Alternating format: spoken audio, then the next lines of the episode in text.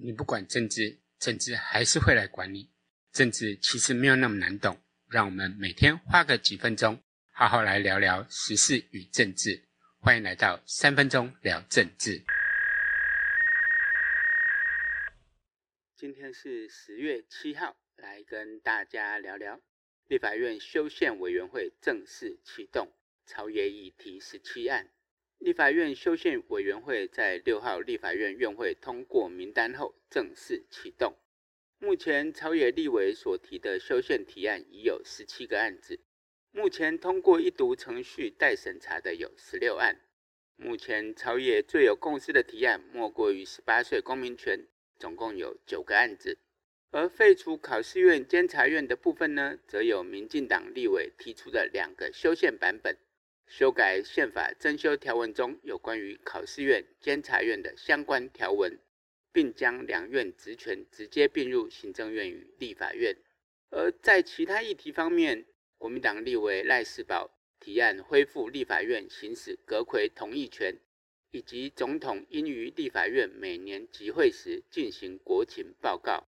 立委曾铭宗则提案，立法院同意任命大法官、考试委员及监察委员的门槛，从现行的二分之一提高到三分之二。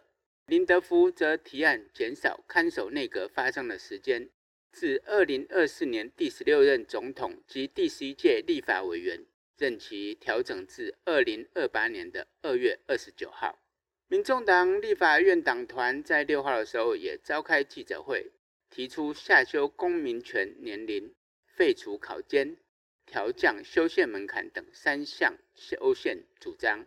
而时代力量主席邱显智在担任党团总召时，也曾经提出三大修宪主张：十八岁公民权、废考监、降低修宪门槛。至于激进党，我在脸书上面看到的消息是，激进党的长期主张是自宪，所以修宪的提案目前还在研拟当中。关于时代力量跟激进党的部分，我在最近的媒体报道里面是没有找到啦，所以如果有确实的资讯或是其他我疏漏的部分，麻烦留言告诉我。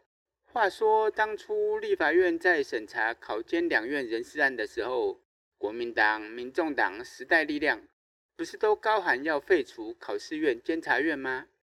认为民进党提案考试委员、监察委员是违反了之前废除考试院监察院的主张，怎么现在真的要启动修宪工程了，却连修宪提案都不愿意提呢？而反而是被他们骂得臭头的民进党提出了废除考监的修宪提案呢？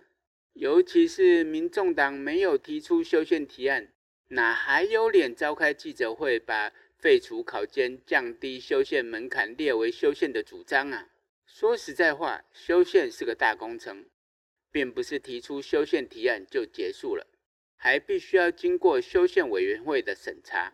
审查完毕后，经过决议后，在立法院的院会要有四分之三的立委出席。以及出席立委的四分之三决议，才能够提出宪法的修正案。也就是立法院要做成修宪决议，以目前一百一十三席立委来说，至少要有八十五人出席，六十四人同意啊。而立法院做出修宪决议之后，还要公告半年之后，才能够经由全民投票复决，有效票必须要超过选举人数总额的半数。才算通过。以今年总统大选时，全国选举人数是一千九百三十一万人呐、啊。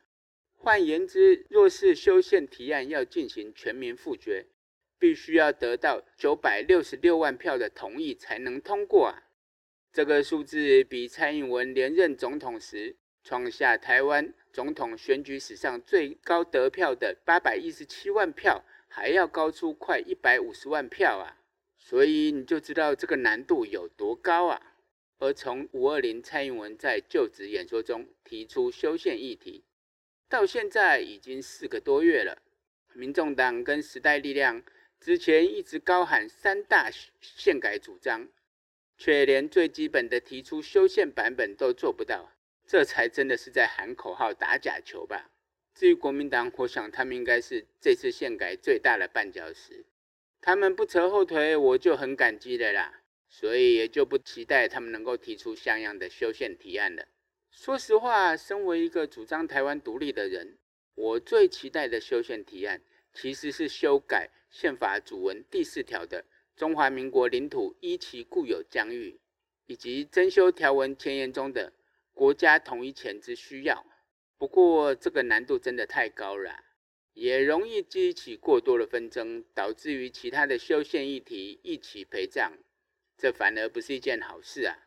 所以还是好好的完成这次的修宪，让相隔十五年的修宪工程再次成功，让修宪不再是禁忌，遥不可及。之后再来慢慢处理这些正常国家化的修宪议题，甚至于制定新宪法吧。好啦，今天就聊到这里。如果喜欢今天的节目，麻烦分享给你其他的朋友，也欢迎留言分享你的想法与意见。